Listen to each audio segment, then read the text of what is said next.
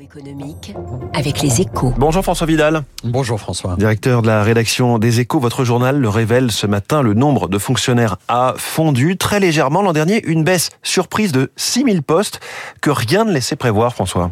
Oui, c'est même le contraire hein, qui était anticipé puisque le, le, budget 2022 tablait sur une hausse des effectifs de la fonction publique de près de 800 postes.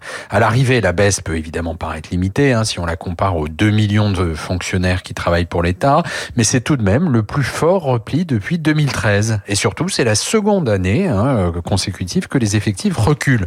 Résultat, alors qu'Emmanuel Macron visait la stabilité du nombre des agents de l'État sur son premier quinquennat, la période 2018-2022 s'est soldée par un recul de 10 000 postes. Dans un pays où la réforme de l'État est une arlésienne et où la réduction du nombre de fonctionnaires est un objectif jamais atteint, mmh. ce bilan inattendu a de quoi surprendre et aussi, il faut bien le dire, de quoi inquiéter. Pour quelles raisons s'inquiéter et qu'est-ce qui explique ce recul, François? Deux choses en fait. Hein. D'abord, l'État n'échappe pas à la pénurie de main-d'œuvre que les entreprises rencontrent depuis deux ans. Le problème est particulièrement sensible pour deux missions clés de la puissance publique les armées, dont les effectifs se sont contractés de 1000 personnes l'an dernier alors qu'une hausse était souhaitée, et surtout l'éducation nationale, hein, qui visait la stabilité mais a finalement perdu 4500 agents.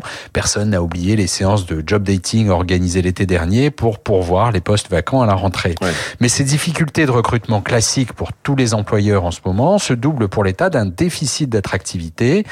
Avec la baisse du chômage, la sécurité de l'emploi ne suffit plus à séduire les syndicats, d'autant que dans la fonction publique, les salaires, les conditions de travail ou encore les évolutions de carrière sont souvent moins avantageux que dans le privé.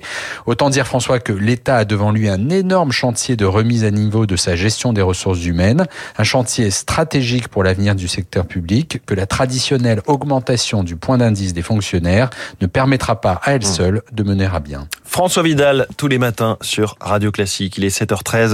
La Chine s'invite dans les stars de